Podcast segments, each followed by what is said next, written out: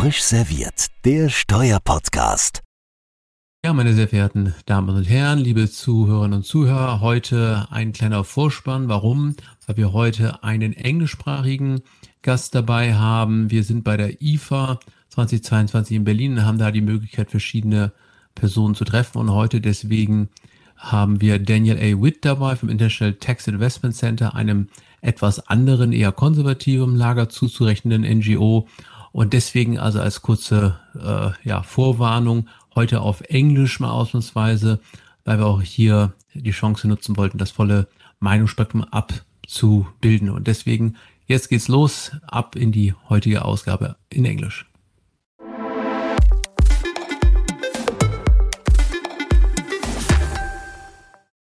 So, dear colleagues, um, welcome everybody to a new episode of our podcast, Served Fresh. And uh, some of you might remember we did it already once in English um, a while ago. And uh, we had a couple of ideas for uh, how to translate frisch serviert into English. Um, but uh, there was not that much of feedback, um, a preference or so. So maybe um, for the second episode, we'll collect a little bit more feedback and then uh, decide what would be the best title to go on in English. Um, I'm here. And we are having a very special topic today. I'm here with our co-host and co-moderator, Arne Schnittger. That's not me, actually. That's just help of our guest. Yeah, and this is live because normally we're not sitting together with with our uh, interviewee, but uh, today we are having live in Berlin at the IFA Congress, the 74th IFA Congress. Daniel Allen Witt, Dan Witt from the ITIC, the International Tax and Investment Center. Hi, Daniel. Nice to have you here. It's a pleasure to be here, Christian. Absolutely. Thank you. And Arnie, thank you for inviting me. Um, I I'm fresh and I, I think I'm either serving or being served. So happy to be a part of this. Great that you're here. You are the bring your own part, right? Correct. The BYO. So, and we're talking about promoting tax and investment reforms in developing countries. And this is actually what, what ITIC, the International Tax and Investment Center, stands for. And uh, maybe just as an introduction, how the, the two of us met, Dan and, and myself, that was before the pandemic, apparently, 2019 in Wuzhen at the first Congress of the BRITACOM, right? That's correct. And it's important to emphasize the Z, the Z Yep. in that, that town, not to think it was the similar town Exactly. where, where bad things came from it. But, but but as as you know, pronunciation in Chinese is a tricky matter. So I might have said something totally different, uh, and it was not the title of of of the city. But um, uh, I'm not going. I'm not going there. All right. And we were having uh, lots of um, good conversations over there. We were sitting with the Minister of Finance of, of China, or actually the head of the the STA, right? Um, and uh, and uh, signing um, certain uh, MOUs and stuff. Um, and uh, it was a, a great conference and a very good opportunity for networking. And that's why we thought it's uh, might might be interesting for our audience to have a conversation with you and uh, to tap into your experience um, with tax policy in developing countries. Um, not that China would be a developing country, um, and uh, and to discuss a couple of the issues that are um, current, right? Pillar one and pillar two. But maybe first you want to say uh, some words about ITIC. Sure. I'm thinking back to our time together in China in 2019, which seems like a long time ago, given the the um, absence of travel um, due to COVID. But we were really there together, promoting tax investment reforms to remind our Chinese colleagues, and it was a gathering of the BRI countries, the tax commissioners, tax policy people from across BRI. So heavy participation from Africa, Middle East, um, but even many from continental Europe. There, Ireland and Austria were were there as um, participants in in BRI, and um, in reminding them that that they are competing for capital, and taxes are often the deciding factor into and to have the government officials who make the rules. And again if we it's it's you can easily lose sight of it in some of the discussions that we've been having here in berlin because you know we're we're surrounded by by tax lawyers and and um, very sophisticated accountants but it's really you know you're doing a deal in a in a new country, and how do you share the revenue between the state and the investor? That's really how it comes down to. And um, and at the end of the day, a company like Siemens, any company has a limited amount of money to go into new markets and to have the government officials understand the way of the way boards inside a corporate boardroom, the way you evaluate investments. And and so it's a real pleasure to be there in China. Um, and again, China is becoming more and more sophisticated um, in the very fact that they have the BRI, in the fact that they recognize that BRI as a as a development tool, as an investment tool, um, maybe even a foreign policy tool. Some suggest that taxes need to be a part of that. I mean, I, I really, to be honest, uh, wish my government thought like that in such a holistic way, and in that that foreign policy needs to have a strong commercial and investment element to it. Mm.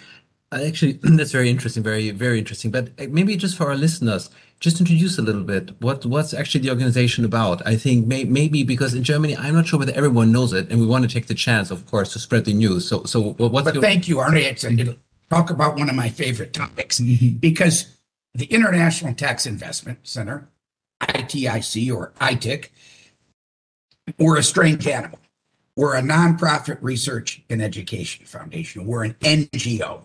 Um, I remember in, in the early days, we were founded in 1993, and the concept of, of nonprofits or think tanks is, is pretty well rooted in the United States, but it's still a bit of a, a strange animal in, in Europe. And I remember talking to some of the multinationals, trying to recruit them.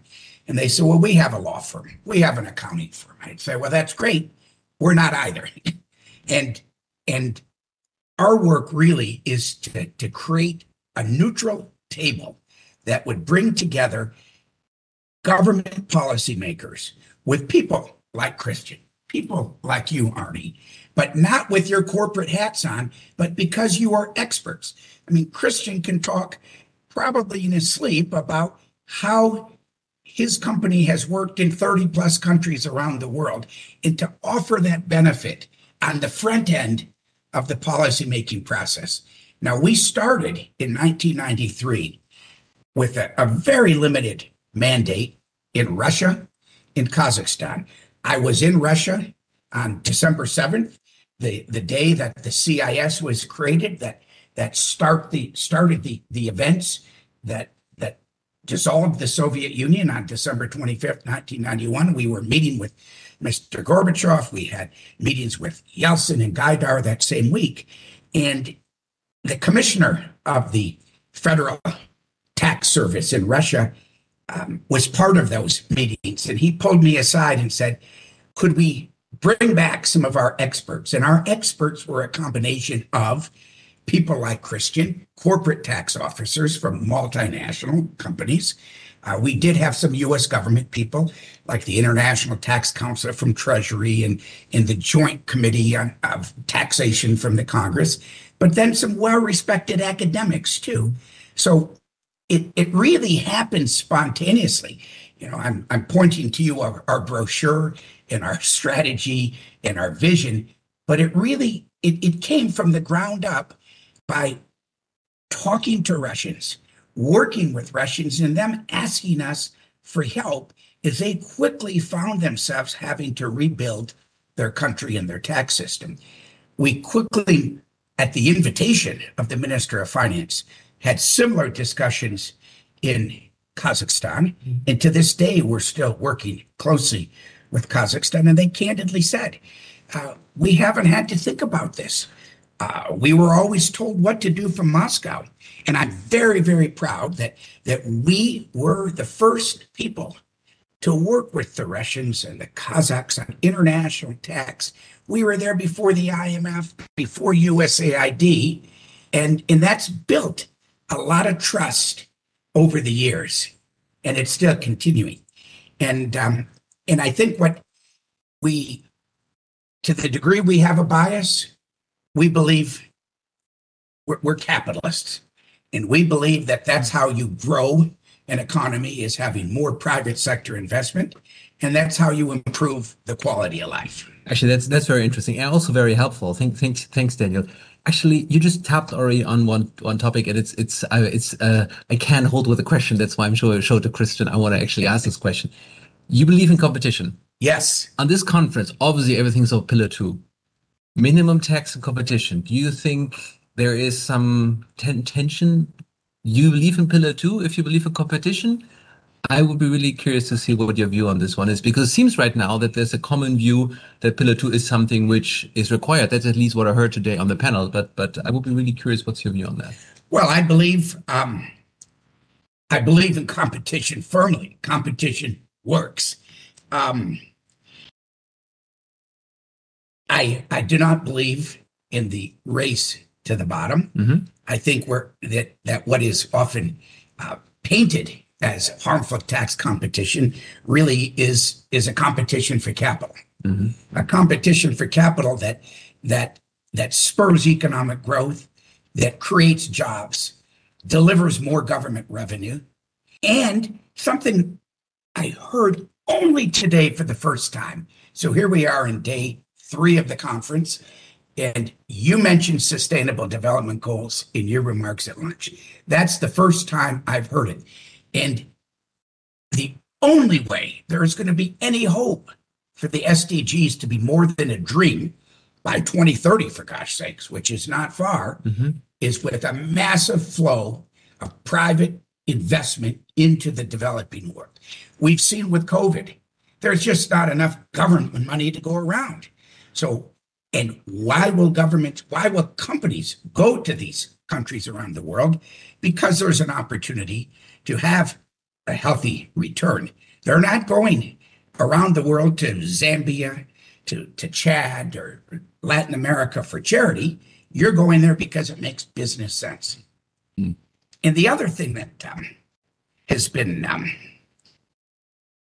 frustrating, or, or we, I've had to bite my tongue, um, that um, you know the real question that um, multinational companies are not paying their legitimate share of taxes. I mean, I, I believe that a lot of the BEPS is is basically trying to get blood out of a rock. I mean that the, the, the and it's making it more difficult and more burdensome for the best taxpayers already to comply. And we need to look at how do you simplify a tax system to mobilize domestic revenues. And let's look at the domestic taxpayers too. Let's help countries build the capacity. So, you know, Siemens has every reason, BP, Shell, ExxonMobil, Pfizer. I mean, they they have shareholders. If they misstep, there's going to be a negative story in the Financial Times. It's going to hit their share price. There's there's market disciplines to be good, compliant taxpayers, to be good actors that domestic taxpayers or God knows state enterprises just don't have. And, and, and it seems like this is what has been lost in um, since the since BEPS arrived on the scene in, in 2012. Um, you think about a country like Indonesia, they struggle to get their tax to GDP above 10%, to get it into double digits. I mean, and I've kind of thought the tipping point is usually about 15% tax to GDP. Get it above 15%, and you'll have resources to deliver for your people. And, you know, there aren't enough foreign companies to bring that number up to 15% in Indonesia. They need a tax system to work for their business and their people. And, you know, another thing, another thought that crosses my mind is um, we've had these long and and rich conversations here in Berlin at the 74th IFA Congress is um, are we expecting too much out of the corporate income tax? I mean, we're putting a big burden on your shoulders as the head of tax at Siemens and on the back of companies like Siemens. Um, we know that the political dynamics that led to the pillars one and pillar two, the the outrage after the Margaret Hodge public accounts hearings um, in the UK, um, when the numbers came out about what some of the the U.S. digital companies were actually paying in France or the UK or or Germany. Um, but does that mean we we need to create such a cumbersome income tax? Might VAT maybe VAT with a surtax for non-residents, a couple points more if you're not, if you don't have a PE. I mean, at the end of the day, how can you get resources to deliver for your people? And I think that's the political dynamic that's been lost.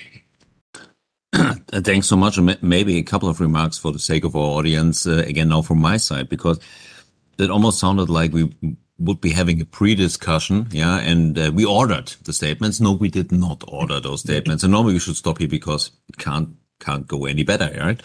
Um, you're speaking out of my heart, um, even so I I don't feel like a rock uh, where you try to to press the last uh, bit of blood out of it. Um, some some additional um, explanations because I mentioned at the very beginning uh, the BRITACOM, and uh, not not all listeners might know what BRITACOM stands for, and maybe some even uh, aren't familiar with BRI, uh, Belt and Road Initiative, in, in German that's the Seidenstraße, and the, the BRITACOM stands for Belt and Road Initiative Tax Administration Cooperation Mechanism. It took me a long while to to learn that, but I, I can say it now by heart, um, and it's comparable uh, to the FTA uh, for the the member countries of the BRITACOM, but there are many member countries, um, and they are not only the Kazakhstans, um, Kyrgyzstans of the world.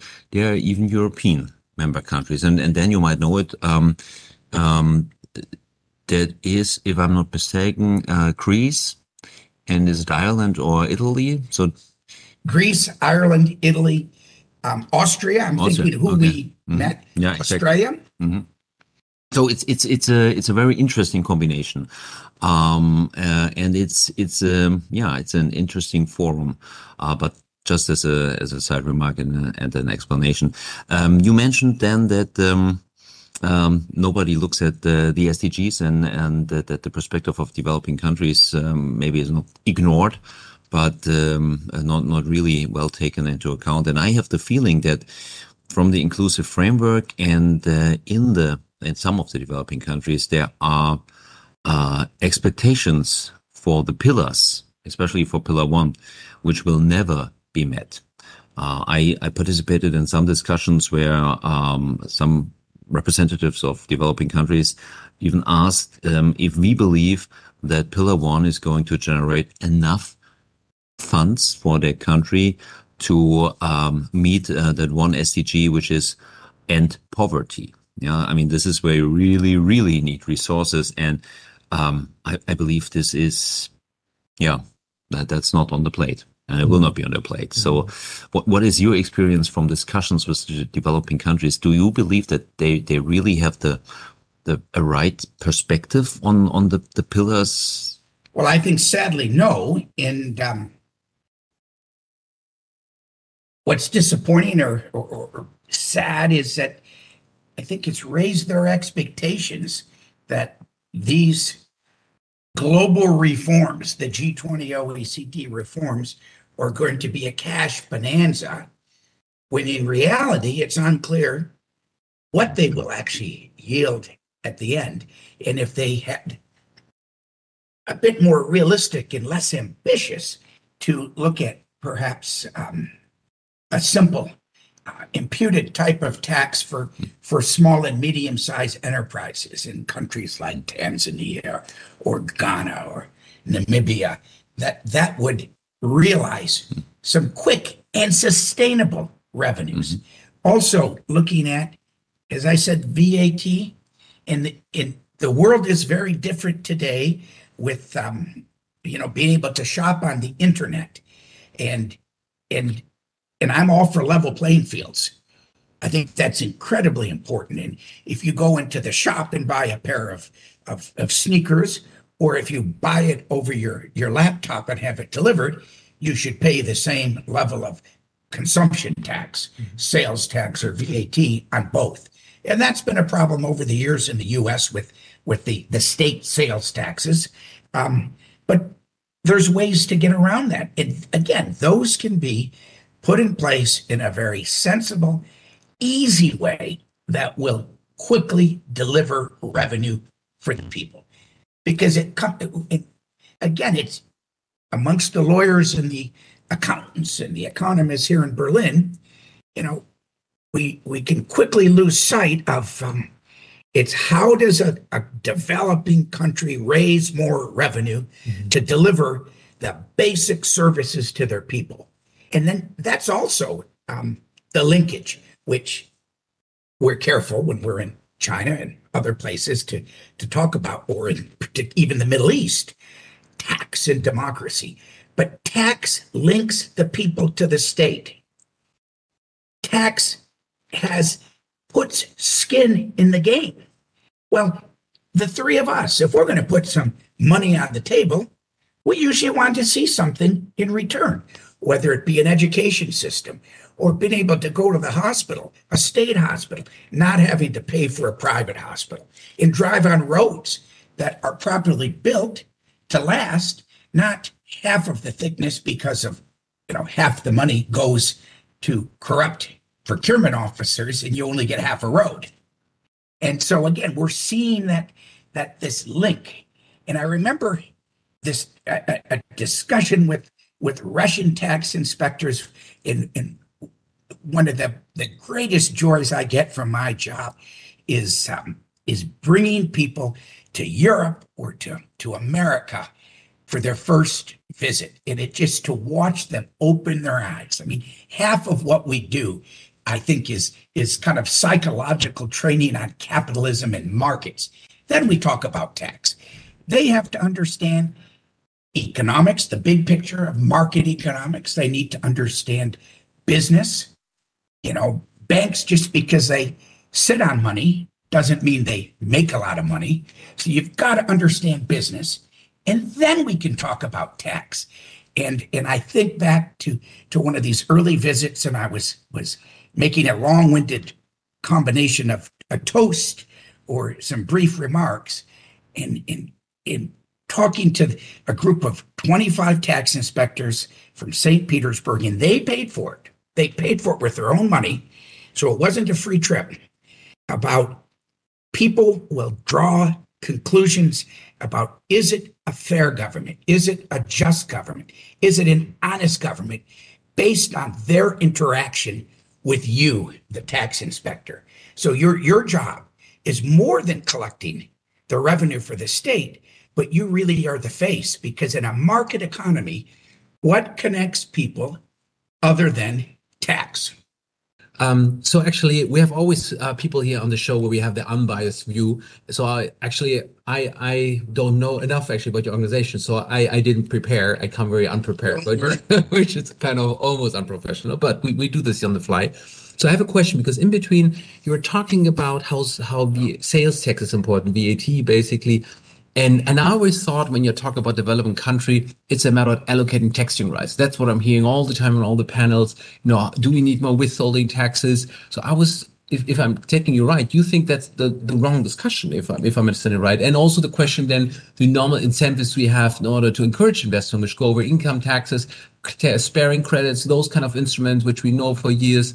So if I understand you correctly, that's the kind of the wrong discussion, but maybe, maybe you can clarify that. Well, there's been a lot of discussion on taxing rights, but let's pause for a minute and think about a developing country that has a limited tax administration capacity. What are they going to do with these newfound taxing rights? And, and let's take a step further back. You know, where is the easy money? Where is the low hanging fruit? And then, you know, the culture of tax compliance.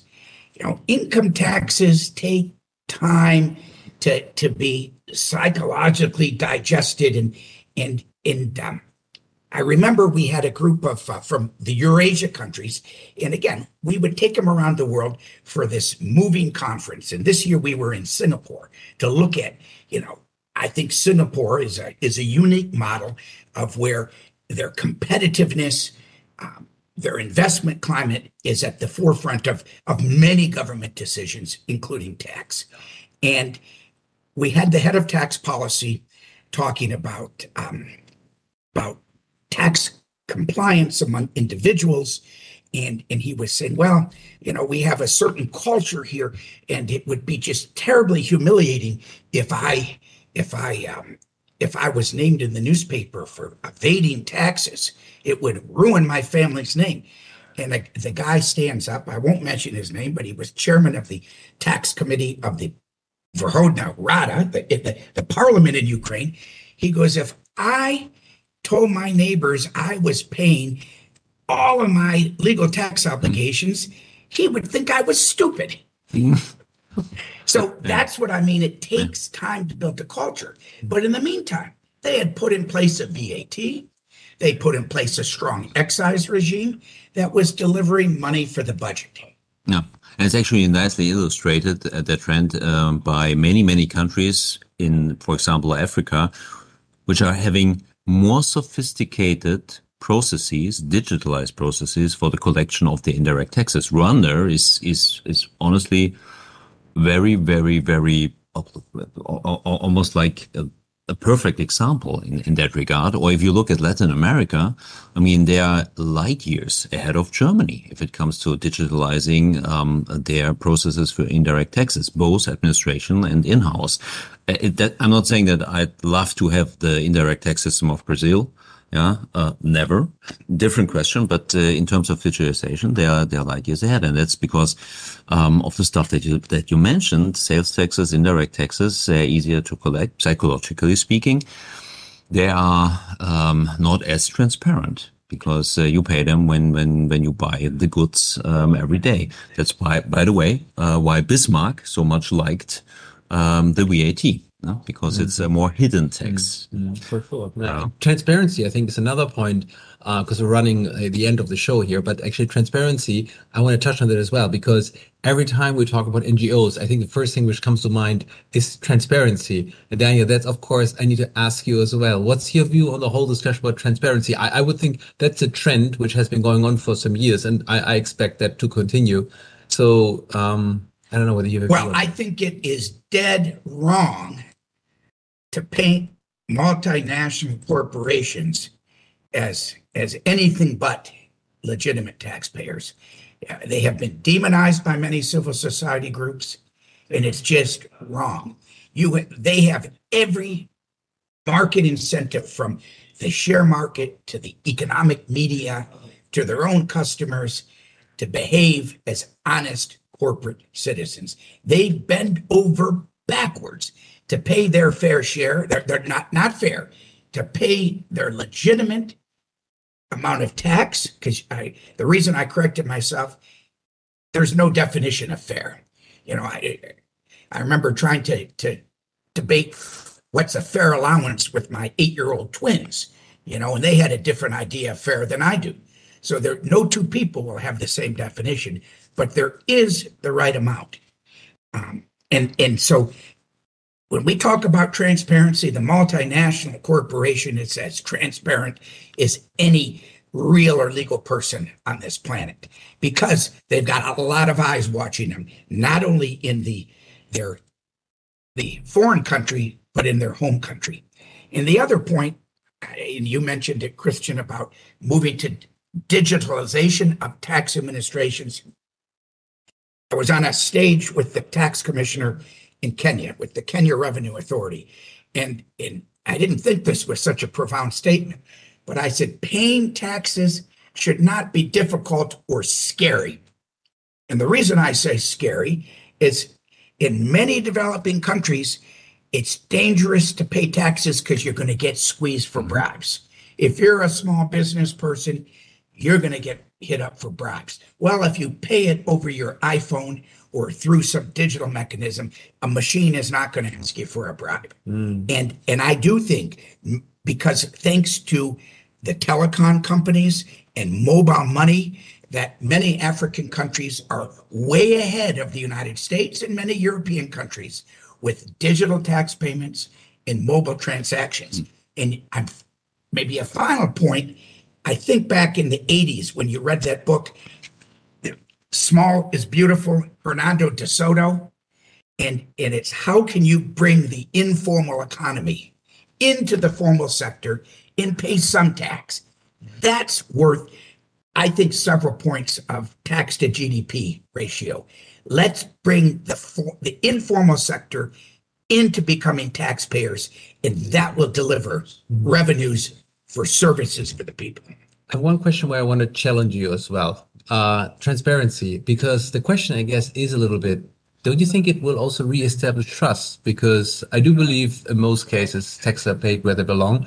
If you see what is the impact, maybe the topic disappears. Maybe this is a bit of a European view, I have to admit. But uh, I was just wanted to ask that because it seems to be that this is a trend in society, and I don't know whether we can exclude tax on that. But I, transparency needs to go beyond the taxpayer. Mm-hmm. We need transparency for what do the governments do with the money that yep. they are paid okay. by taxpayers, and we need to hold the governments accountable to ensure mm-hmm. that the tax payments are used for their people.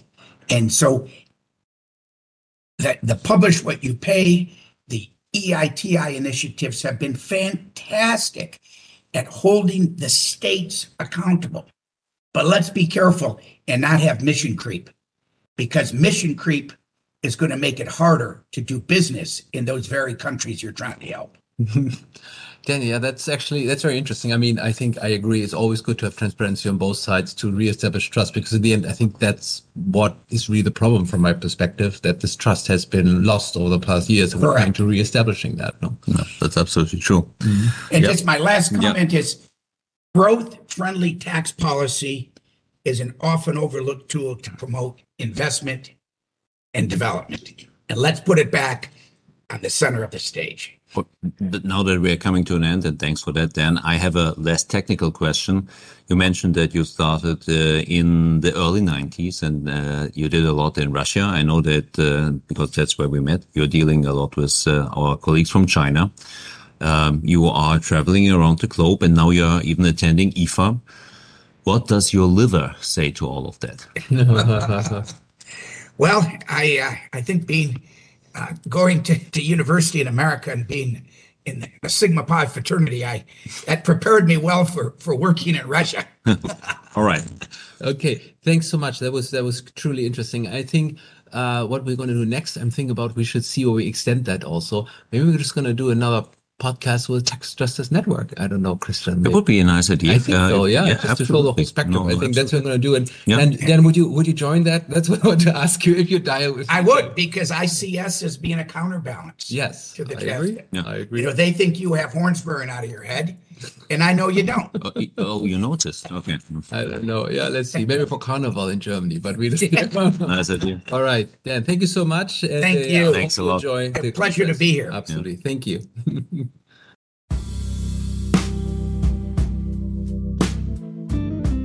Ja, liebe Zuhörerinnen und Zuhörer, das war unsere Ausgabe heute auf Englisch, wie man gemerkt hatte. Die nächste werden wir vielleicht auch wieder auf Deutsch haben und äh, ja, mal gucken. Also ich hoffe, es hat ein bisschen gefallen. Wir wollen ja hier das ganze Spektrum bieten und äh, bei der IFA haben wir ähm, also hier also ein paar spezielle Gäste und ich kann auch schon ankündigen, wir haben noch eine ganz tolle weitere Ausgabe, äh, wo die Frau Johanna Hay äh, mit äh, dabei sein wird und über den Generalbericht äh, berichten wird, den, den sie verfasst hat äh, mit mir. Das war auch eine tolle Erfahrung. Also wir freuen uns, wenn alle sich wieder einschalten und ja, hoffentlich bleiben uns alle gewogen. Bis bald. Ciao. Thank you.